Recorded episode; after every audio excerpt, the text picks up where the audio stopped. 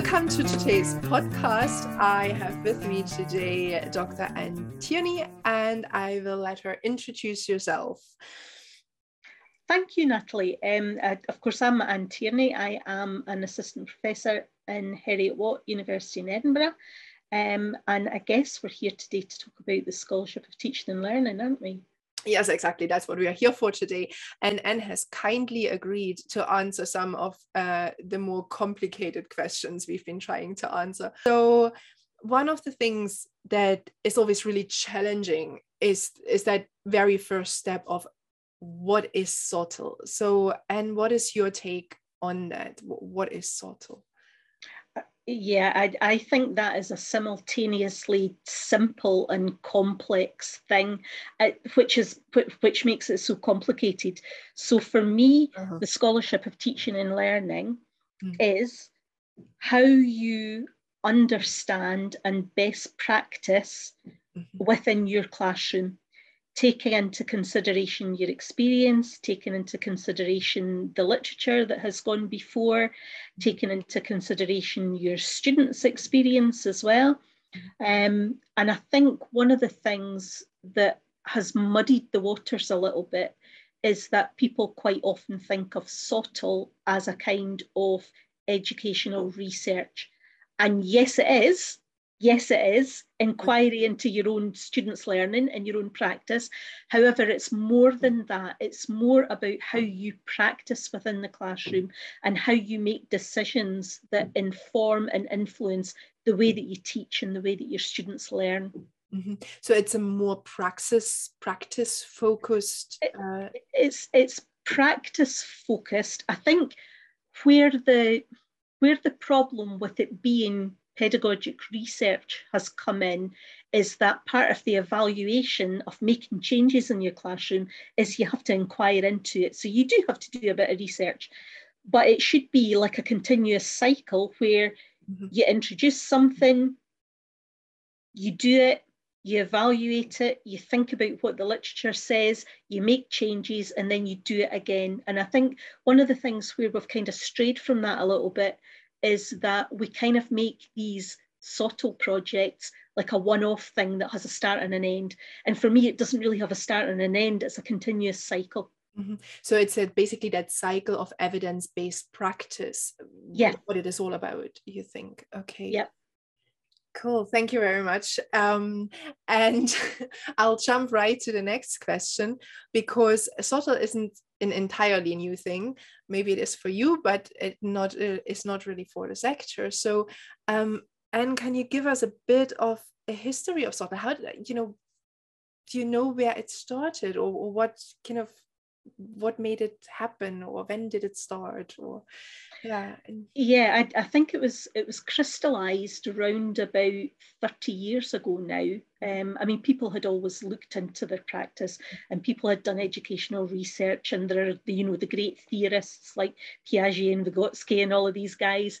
Um, but the, the whole point about the scholarship of teaching and learning um, came from the States actually and came from Ernest Boyer and the Carnegie Scholars. And they were looking at how teachers in the classroom in higher education, whether it's a lecture theatre or a laboratory, a studio, a, you know, a tutorial room, how is it that you best practice in, in that room? And uh, the, what, what you need to know in terms of your discipline, but also in terms of how you teach. So that really was the, kind of basis of the scholarship of teaching and learning.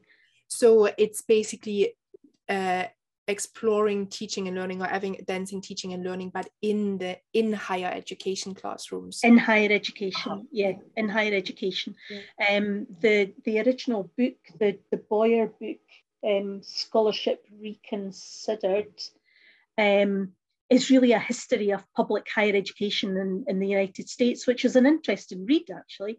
Um, and it's it's all about how you practice in the classroom. That I think that's developed over the past um, 30 years. So there's a, a series of books that followed on from that. Um, so at the end of the 90s, there was an exploration of how do you actually inquire into your practice. So that, that set the, the kind of boundaries and the goals for doing a SOTL project. And that probably is where the transition to excuse me where the transition to doing SOTL I think came about rather than being SOTL. Uh-huh. Um, so the the Glassick Huber and Maeroff book um, from the late 90s talks about SOTL as doing these projects. Yeah. Um, so, and sorry so so it's just for for the listeners from university of glasgow so the Glassick's framework is uh, one of the frameworks we use in the PGCAP as a yeah. as a framework to support the SOTL process yeah but it's not the only way to to think about it sure uh-huh. uh, so that that would have been the next kind of big wave i guess um, but i think there's been an explosion really of activity maybe in the past 10, 15 years. And I think that in, in some ways has got something to do with um, teaching and scholarship contracts, mm-hmm. um, a, a, about people just being interested, I think, in teaching and learning. The fact, certainly in the UK, that most academics now have to do a PG cert at some point. Mm-hmm. Um, and I think that has been a good thing. I think there are a lot of things now that people maybe take for granted in that they they think it's normal to actually know about teaching and learning and know a little bit about scholarship. Um, so yeah, I think that's probably where we are now. I can talk about more about where we are now, I think, because I think there are changes coming. Yeah, I, I think that's that's true. You you can almost feel the feel the change in the air, basically. But there is definitely there seems to be you know, and, and I know that's probably a biased perception, but there seems to be more publications, more activity around SOTL. Do you think, could you guess or which to guess where things are going, you think? I think we're in a state of flux at the moment. um, I, I think there are a lot of things that could go in different directions for a number of different reasons. Um, I one of the things which um, is coming up time and time again, and because I have quite a big network, I'm hearing it from different places, yeah. um, is that there is a lot of SOTL, um, which is being done at quite a, I don't want to call it superficial, quite a naive level. Yeah. Quite a naive level, and there's a lack of development that that moves it on from those beginning steps, which we all have to take, yeah. uh, to much more sort of um, grounded, evidence based, yeah. more mature inquiry. And I think that's something that we need to pay attention to at the moment. That's that's definitely something I think we need to think about. Yeah. I think as well there's there's another issue, and you know about it because we've spoken about it. Yeah. Is that I, I actually believe that SOTL needs to be defined as a field. Yeah. I, I think at the moment um, there are various reasons why it isn't and it hasn't been. Mm-hmm. Um, I think now is probably the time where we need to look at it to mature into a field of inquiry, just like any other field of inquiry. Yeah, exactly. Because also there are so many different elements and aspects of how you can go about yeah. doing SOTL. And I really liked what you what you said earlier, actually, from be you know that things changed from being SOTL into doing SOTL And I have the feeling, at least to, to some degree, it swings back towards being SOTL or at least in some areas it might um yeah. I, I, would hope so. I, th- I think maybe yeah. that's connected to there's a lot more attention being paid recently to the more um, sort of the like the human side of teaching and the more affective domain yeah. rather than just the cognitive domain because we, are suddenly realizing that we've lost something out of teaching and learning a little bit. So maybe SOTL can be part of that answer yeah i think that would be fantastic if it could if it could move back into this direction as well. And i think it's a really valid point you made about the quality of SOTL projects. And i know that this is one of the biggest critiques eh, you come across also from people who are not engaging in SOTL uh, about that. And uh, my poor students on the master's program will know me about uh, hammering on about methodologies and methods and theoretical frameworks and that these are important things and uh, material we have developed can support everyone and you know who who wants to engage with this as well. So yeah that's definitely something that needs to be paid closer attention to particularly if you're thinking about sort of moving in towards being defined as a field. It needs to have you know a, a, a good quality you know engagement with yeah with the subject and with the yes. disciplines yeah. and, and i think it's interesting that you should mention the master's students i don't mm-hmm. think that we can underestimate how difficult it is for some people yeah. to, to transition into that kind of research paradigm okay. Uh, because paradoxically, I don't know why, there, there are a lot of scientists, uh, biologists, physicists, they're all interested in doing SOTL, yeah. but their background, background training does not prepare them for what's ahead. No. And so that, that's a hugely difficult transition for them to make. It, it really is. We had a debate um, just this week about also about context and how contextual SOTL is. And uh, one of the one of the big issues uh, colleagues from non-cognitive disciplines quite often have is like, but you know, it's not quite often because it's praxis related. You know, it's not a big set of data. It's not like why would anyone be interested in my experience you know and and trying to convince them well that that is exactly the point the whole point is your experience and how you addressed teaching dilemmas, how you address challenges in your yeah. learner's head, and how you address them and how you improve that. And that is the whole point of it. But doing this in a systematic, structured way that that creates evidence of of that process and and the impact that process has. Yeah. Yeah. Yeah, fantastic.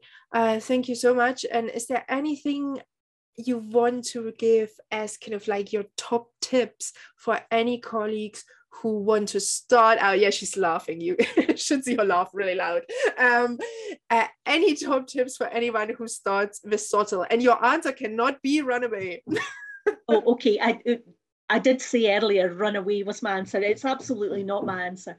Um, I, I, mean, I have said in the past I would walk over broken glass to do SOTL because I just enjoy it so much. Yeah. Um, I'm not suggesting that you do that, uh, but if you are interested in starting, um, I think if there's something in your classroom which you have noticed and which scratches at you like an itch, then pursue it if there's something that you notice that year after year your students get stuck at the same part, mm-hmm. do something about it, you know, inquire into it. I, I think as well, don't do it on your own. Mm-hmm. I think it's really important to talk to other people and share your experiences, whether they're good or bad.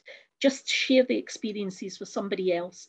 Mm-hmm. Um, and I also think don't don't worry that you're not familiar with what you're doing because we're all learning all the time. And if you feel happier counting numbers, then count them.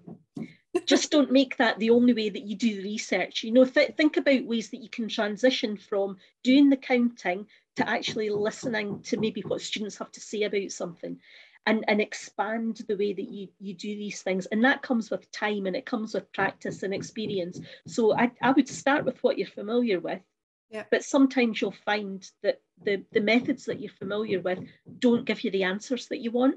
So you need to figure out other ways to get the answers. Mm-hmm.